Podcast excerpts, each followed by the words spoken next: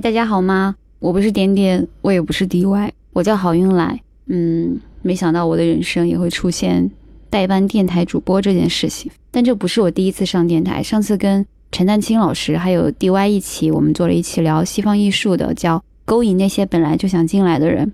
后来我也去看了大家在微信或者是在 APP 上面的留言，就我那么浮夸的在打广告，不敢讲，走开，走开。快自己玩去！就我那么浮夸的打广告，大家也非常的包容，嗯，非常感激大家。所以今天我是来赎罪的，赎罪说错了吗？是赎罪还是赎罪啊？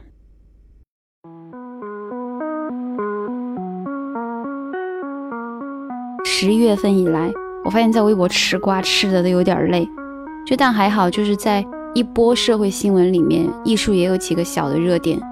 嗯，上个月下旬的时候，蔡国强他在佛罗伦萨就是发布了他的一个新的作品，叫《空中花城白日焰火》，朋友圈跟微博都转疯了。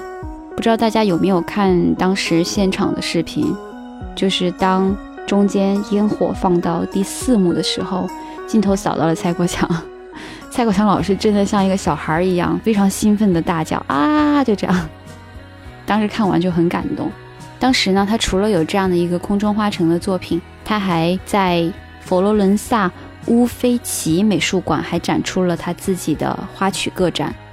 他这个个展展出的那个乌菲齐美术馆很有来头，它是文艺复兴时期最重要的馆，因为它收藏了全世界最完整的文艺复兴收藏，比如说达芬奇、米开朗基罗、拉斐尔、波提切利。就这些文艺复兴巨擘们的作品，全都在这里可以看到。它可以算是一个古典美术馆，对吗？就这样的一个古典美术馆，它为什么会找来一个当代艺术家在这里办一个个展呢？美术馆馆长的官方回答是，他们要让佛罗伦萨的艺术通过与当代艺术的对话得以延续。嗯，这句话听了当没听一样，是不是？反正我我是没怎么听懂。就为什么古典艺术？会需要当代艺术来延续呢？当代艺术里面到底有什么呢？嗯，终于把我的问题提出来了。听过实践作品里的西方艺术史的同学大概知道，呃，王瑞云老师他挑选了实践作品，然后其中就包括了当代艺术的祖宗，也就是杜尚的泉。这个节目呢，它是今年四月份春天的时候在无锡录制的，当时 DY 也去了。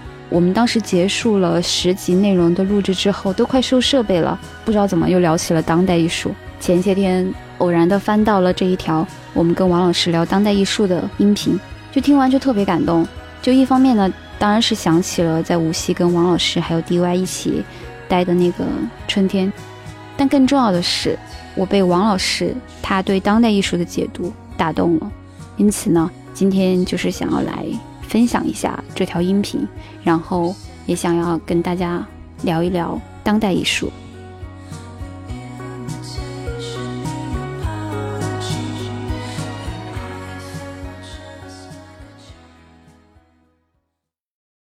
我们介绍了十位艺术家，您最喜欢的是谁？我才是杜尚。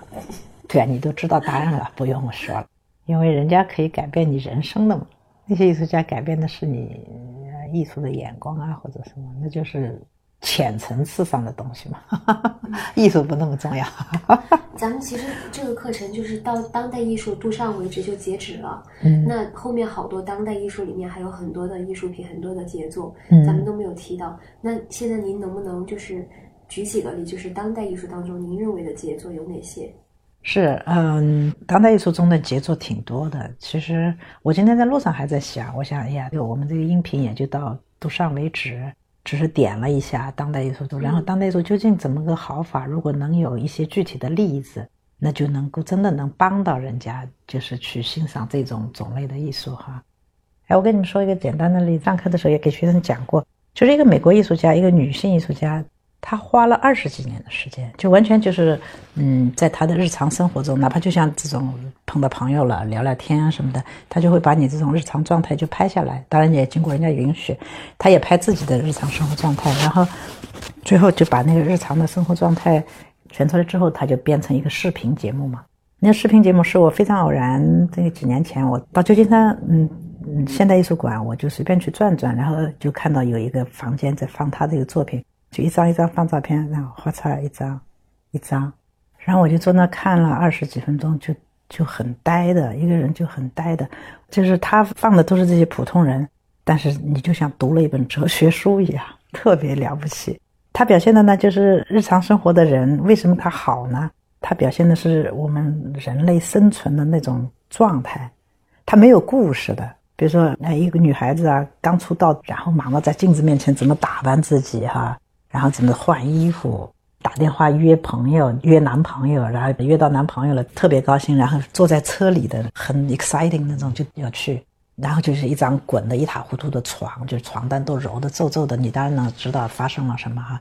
然后就是一个女孩子这种发呆。然后还有打肿了脸什么的打架吧，你都不要，你都不要看情节，你就看张照片，就能想象他可能会发生什么，是吧？这种男女朋友好啦，火热啦，然后又是反目成仇啦，这种太普通了。这太阳底下真是没有新鲜事，就所以我说像看了一本哲学书一样。然后你会觉得，哎呦，人生有什么意义呢？因为这些上面的就是美国这种小资产阶级啊、中产阶级啊，就是完全不愁吃穿。呃，人类的困境完全超越了那个物质的需求了，所以它就变成了一个精神空虚的一个反应。其实它是对人的生存的一个负面的反应，所以这种就是观念艺术嘛。你想，它也没有什么非要有什么原创性，要要发明一个什么风格手法哈。我们想想，我们在前面讲的那些都是琢磨怎么样打破绘画中的这个那个，嗯。到了当代，这些不重要了，它就是表达一个观念嘛。其实它真的是一个对人生的思考。这次看到这种作品，它完全不美，它也不是要提倡美，它就是让你真的就是让你想这件事：我们是谁？我们如何生活？所以当代艺术挺深刻的。太阳底下无心事儿，是的，老太阳什么没见过呢？啥都知道。王老师说的真好，当代艺术它表现的是人类的一个普遍情景。但听到这里呢，我知道大家肯定会问，当然你们也可能不会问，但我会问。那既然当代艺术它表现的是人类的一个普遍情景，那这些都是日常可见的喽。那为什么我们要通过当代艺术去看呢？就艺术它是来源于生活，这句话当然我们大家都知道。然后它又对当下的一个生活场景进行了一个浓缩以及美学的加工。他可能取用了一些我们生活当中的一些小的细节，他或者是借用隐喻，或者是直接，或者是另辟蹊径的某种方式，他去阐释我们当下的生活。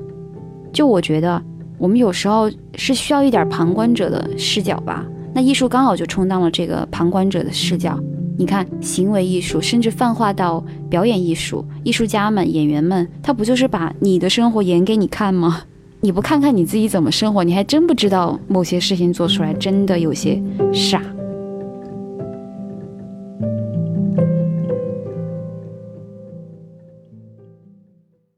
昨天就是我看了，就前两天在朋友圈转的一篇微信，大家都在转，叫我朋友是个行为艺术家，他把杨永信家里的电给断了。主人公他叫李祥伟，他特别逗。就这个人，他曾经虚造了一个叫王大力的人，然后他混进了广美广州美术学院的毕业典礼，然后他从院长那里领到了一张毕业证，他也没做啥，他就是偷偷写了一个王大力的这样的一个小纸条，递给了当天就是典礼的主持人，然后他跟那个学长借了一套学士服，他就上台把这个毕业证领了，很诙谐吧？王大力他把我们现在习以为常的流水化的仪式给冷幽默了一把。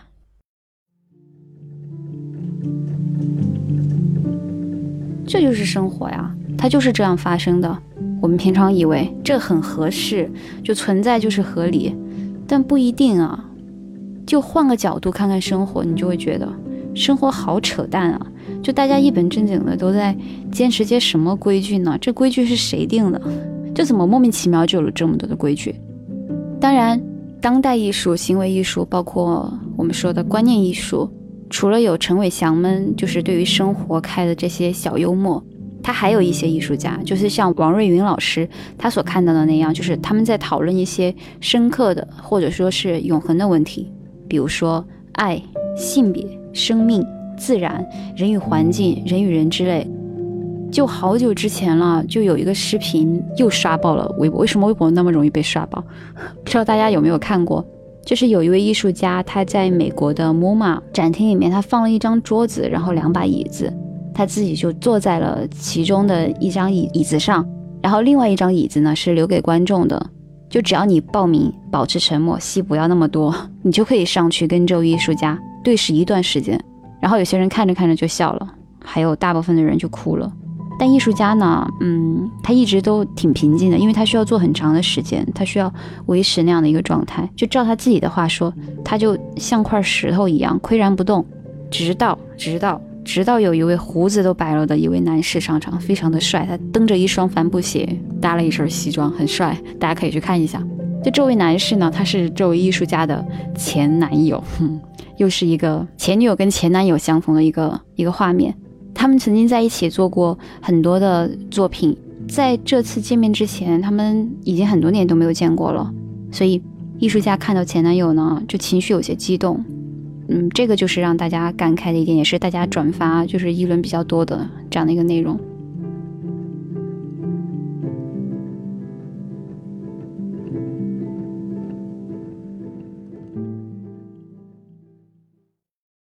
大家应该已经猜到我说的是谁了。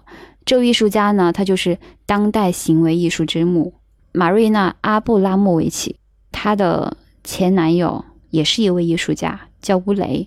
他们曾经一起做过很多行为艺术，比如说两个人就全身裸体，就迎面就撞上去，就每次马瑞娜都被乌雷给撞倒在地；要不然就是他俩面对面坐着，就冲着对方吼；要不然呢，就是坐在一起互扇耳光。他们曾经还来过中国呢，到长城去了。两个人从长城的两端就各自出发，然后最终在一个终点就相遇，就完成了这次长城之旅。之后呢，Marina 和乌雷的缘分也走到了尽头。那再后来的事情呢，就是乌雷就离开了嘛，Marina 就开始自己一个人做自己的艺术。一个人他能干什么呢？他就自己对着墙撞，拿着刀在自己的小腹上画了一个五星，或者是拿着刀。快速的插进那个手掌之间的这些缝隙，拿绳子鞭打自己的背。他还有一个作品很有名，大家可能听说过，叫《节奏》，是一个系列作品。其中一个作品呢叫《节奏零》，他准备了一堆材料，什么枪啊、玫瑰啦、鞭子啦、刀啦。这个表演就是你去观看的观众，你可以使用他准备的这些工具，去对 Marina 做任何的事情。就一开始观众还比较温和，就在后来，大家看到 Marina 实在是没有任何的反应，于是有一些人就把她的衣服脱掉，然后亲吻她的胸部，还有一些人拿枪去抵住她的喉咙。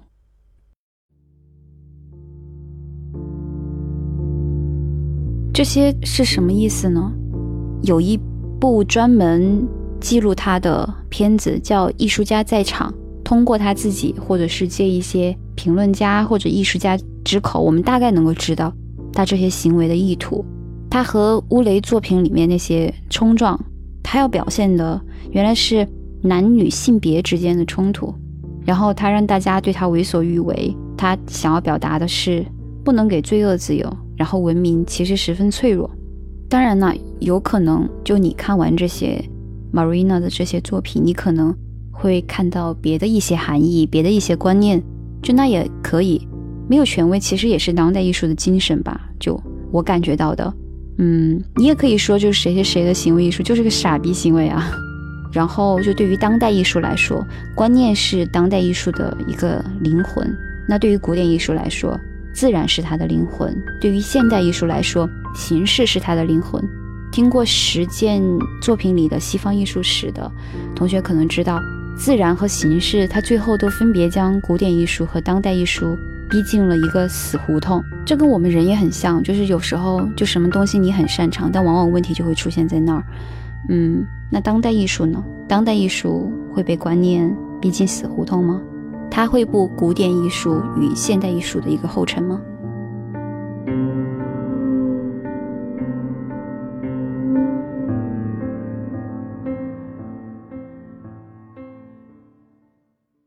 嗯，那天我在跟东艺也在聊，就是。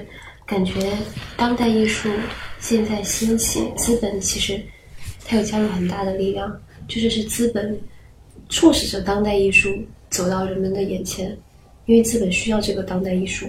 是的，嗯，事情就是这样子的，嗯。其实我们这个篇幅太少了，其实当代艺术中间就出现了很多问题，然后这个问题就障碍了人家去接受当代艺术，就把它看成是一个负面的事情，就是因为当代艺术别人觉得它是最好糊弄的，不是吗？因为你要是做古典画家，你画的不好，别人谁都看得出来，你不像嘛，不准嘛，是吧？当代艺术的观念是你没法说它不好，对啊，观念就是这样。就是啊，然后他还就是就是撒狗血啊什么的，就是皇帝的新衣这种现象特别多，因为别人都觉得。瞎整一些东西，就以为很高深，其实挺可怕的。懂得当代艺术的人会看出来的。呃，其实西方人他们对当代艺术的判断很犀利的，很快的。这就是为什么中国有一些当代艺术家在中国好像不太有名，也不大家也不觉得他们有什么好。一到西方，马上就被承认，他们马上就知道这个艺术家很好，他们懂。不是当代艺术在国内，你觉得现在发展的怎么样？就中国的当代艺术，中国当代艺术，他们现在都共同认为就是有乱象嘛，就是因为很多嗯很多展览，你一走进去，你就不怎么要看，因为很多皇帝的新衣在里头，这是一；第二，很多的模仿在里头，因为当代艺术他也会模仿嘛，他不一定非得模仿你那个形，是吧？他就模仿那种样子或者状态那个。或者就是说故作高深等等，这这这些东西一放进去，那艺术马上就就会贬值嘛。这就是为什么当代艺术受人诟病很多啊，它很容易被诟病。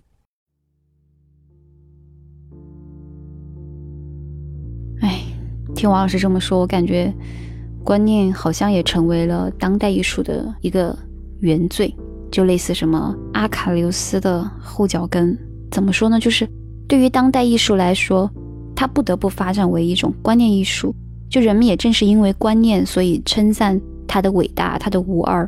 但是呢，观念我觉得又是人类对当代艺术最大的一个诅咒。就我前两天去找王老师提到的一个中国的当代艺术家张环，就他的一个报道，就发现他现在把艺术做成了一个企业。张环很有名了，就是他的十二平方米，还有为无名山增高一厘米，就当时都带来了很大的轰动。就他已经从他原本所在的东村走了出去，去了纽约，然后又回到了上海，然后在上海办起了他自己的艺术中心。但奇怪的是，在他的这个艺术中心里面呢，就员工们得就得打卡，你知道吗？按时上班，就这让我这是让我最匪夷所思的一点。而且他们集体创作，然后创作之后的那个成果呢，最后是署上张环的名字。当然，也有人问他这个问题了。那张环他对此的他的解释呢，就是说这种创作方式你也可以把它看作是一种艺术，好吧？你都这么说了，我还能说啥？就挺诙谐的。就这次张环他嘲弄的是观众和市场了，但是艺术家就应该活的艺术吗？这是不是也是一种绑架呢？中国现在已经有培养艺术的那个土壤了吗？这个问题啊，我不打算回答，因为回答了呢，这个得罪人不好。我们不要这么看嘛，我们只要看中国现在这个大环境，中国大环境这个土壤好吗？土壤好吗？我其实你们怎么看这一点？我自己觉得是，啊，是具备的，因为啊，现在中国这个环境，我觉得有太多的问题可以反映，有太多的事情可以去做，有太多的东西可以呈现了。嗯哼，只不过说，有的东西它可能在目前这样子的环境下，它可能呈现出来有困难，或者是得用一些比较隐晦的，就是去去呈。这是这是我从就是。题材上，就如果当代艺术啊，题材上，对对。啊，那当然，这个题材是非常非常丰富的，对对，那当然，那等那肯定是。因为中国就是它是一个在动荡中间嘛，不像美国太稳定了，就意外很少，就不好玩儿，这一点是肯定的。呃，我们现在就就是觉得现在土壤不好，嗯，这个事情没办法，价值观不对，我要要我要我说，就是整个人心的状态不够好。只要这个东西一不好，你做什么东西，它就会非常浅、非常表面，是吧？就是艺术，然后就是特别想做的高大上，然后特别想抢别人的眼球。然后我这些年在中国转去的那些场馆都建得非常漂亮，但是展览的质量是另外一回事。就是你会看到很多人的注意力都放在这个上面。我前不久就到一个地方去做讲座，他们就不断的道歉说：“哎呀，我们这太简陋，太简陋。”我一看也不算简陋啊，我说美国的一些地方比你们这儿简陋多了。然后你要去美国那些地方，他绝对不会觉得很在意，就是我这小简陋哈。那个是他们说了恨不得二十遍，这就是价值观。因为像美国，他不觉得我场场馆大小简陋这不是问题。这哪是外观做到位啊？你这个里头不做到位，没有用的。反正你要说到艺术的问题，就叫人很不开心了。因为我经常也回国会参加一些活动啊，这什么研讨会啊。然后我有一次亲自听到两个美国人就在我跟前，就是不不知道我站在后头哈，他们当然用英语说嘛。因为那个展馆特别漂亮，他们当时怎么说的？婚礼越盛大，然后这个呃婚姻越短命。你明白这意思吧？就是，哎呀，那个场面，你想开幕式，高大上的那个展场，然后又是鲜花，又是美酒，又是美人，就是一大堆。你像中国这种很璀璨的场合，你们一定不少见，是吧？然后弄得这样事儿事儿的这样，然后那些请一堆外国专家，所谓是吧，都来撑场面的，然后做起来就是一个国际性的艺术活动，然后他们两个就在那儿笑。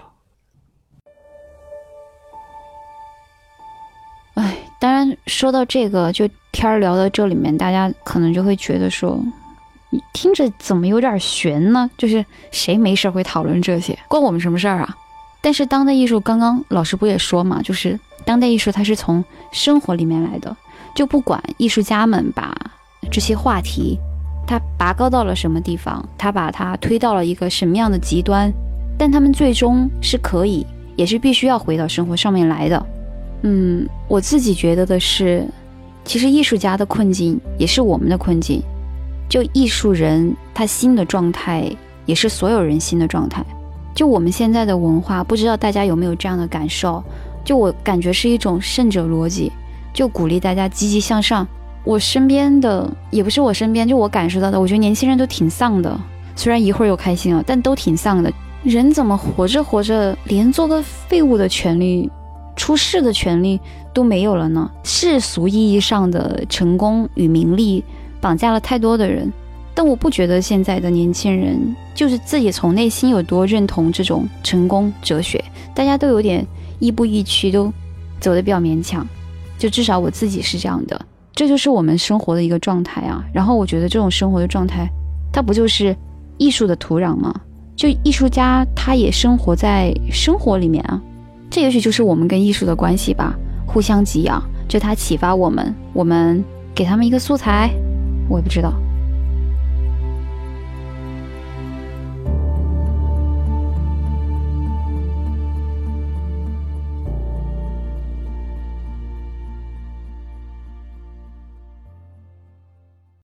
哎，其实话说到这儿，我还呃在想，我我在这之前就想了，我想，哎呀，其实我应该是选一些中国的好艺术家，嗯，来写一写他们。后来我就还跟朱英春说，哎，我说其实我可以写一写你哈，因为他的那个对待艺术的态度跟别人不一样，我很喜欢，是吧？朱英春是一个哈，他们就普通的观众跟艺术家之间需要有一个东西能把它真的连需要一个中间过渡的，哎，就是。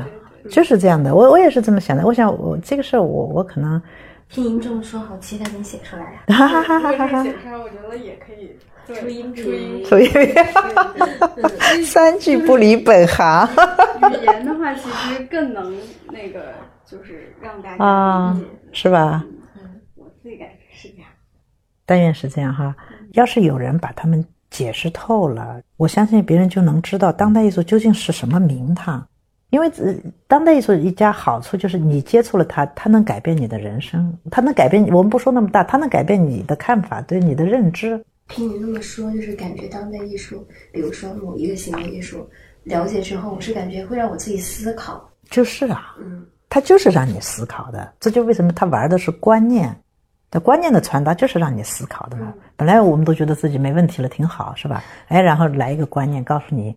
人生是很无常的哈。就是为了过得好，有时候假装自己过得很好，士兵的蜻蜓之眼就是给人那种就忽视掉那些。东西。你你知道那些那些影子在你背后存在，但是有时候你为了前面的阳光，你不会转头去看你的影子，因为影子会让你不开心嘛，是，你就会往前走。但当代艺术感觉就是让你回过头，你看一看你背后还有影子呢。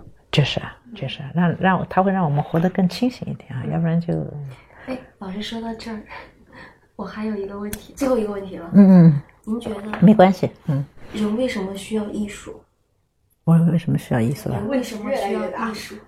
你想，你这个问题，我跟艺术打交道这么多年了，呃，我还一下子不能马上就脱口说出来。我觉得，嗯，简单的说，呃，我就自己的经验哈，艺术能够让你更深刻嘛，嗯，因为我是学艺术出身，然后学艺术史，我觉得我学艺术史这些年，其实我得到的不是知识，知识很容易，不知道文艺复兴三杰看一下，半个小时以后你就知道三杰什么名字，主要作品是什么，你就半小时都恨不得都能解决了，是吧？所以这个它不是知识，而是它能够呃帮你打开呃眼界，然后改变认识，这是真是我非常非常贴心的一个体验。反正我学艺术史对我帮助特别大，特别是杜尚和当代艺术。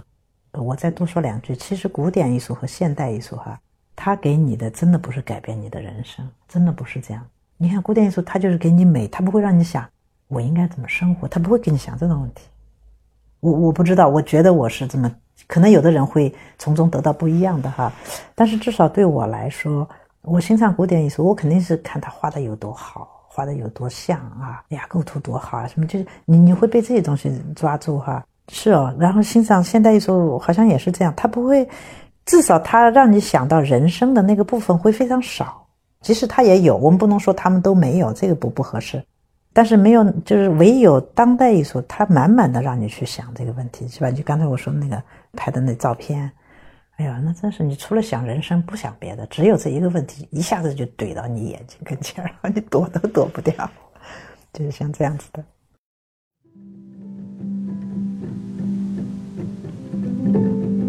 唉，听到这儿，大家是不是很多人已经关掉了？嗯，不知道大家有没有我当时听这个音频的感动。其实到这儿，这个节目也快结束了。最近我在准备徐英锦老师的另外一档哲学课，就他在里面说了一句话：“哲学是生活的思辨。”我听完王老师那么说，他说：“你看当代艺术，你就像看一本哲学书。”其实可能真的是。就当代艺术，它也许就是艺术里面的哲学，它充当的是生活和个人之间的那个调停者，它是一个出发的原点，在我们鸡飞蛋打的一个空隙里面，它让你停下来，你去观看自身，思辨啊，观看自身啊，这件事儿可能真的就解决不了什么具体的问题，但我觉得冷静总没有错吧。夏天的时候，我去参加刘晓东老师的新书沙龙，《眼前往事》。他说现在的人都太有腔调了，就人一说话你就知道他是个什么样的人。他觉得人应该要成为动物，这动物就无意识的嘛，就比较真实。他这句话我理解的是，人应该成为他自己，而不是成为什么样的人。但我们自己是啥样的这个问题，就有点玄学了，就是得花很长的时间去搞明白。嗯，就人，我觉得人不是孤岛，你没有办法独自成为你自己，你也没有办法在有限跟自我里面成为你自己。只有当我们触碰到了什么东西，然后它反弹回来，我们才能找到自己。我觉得艺术这个东西，你就可以去碰一碰。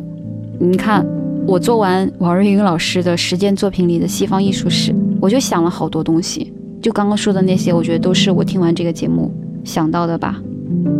好啦，我叫郝运来，再见。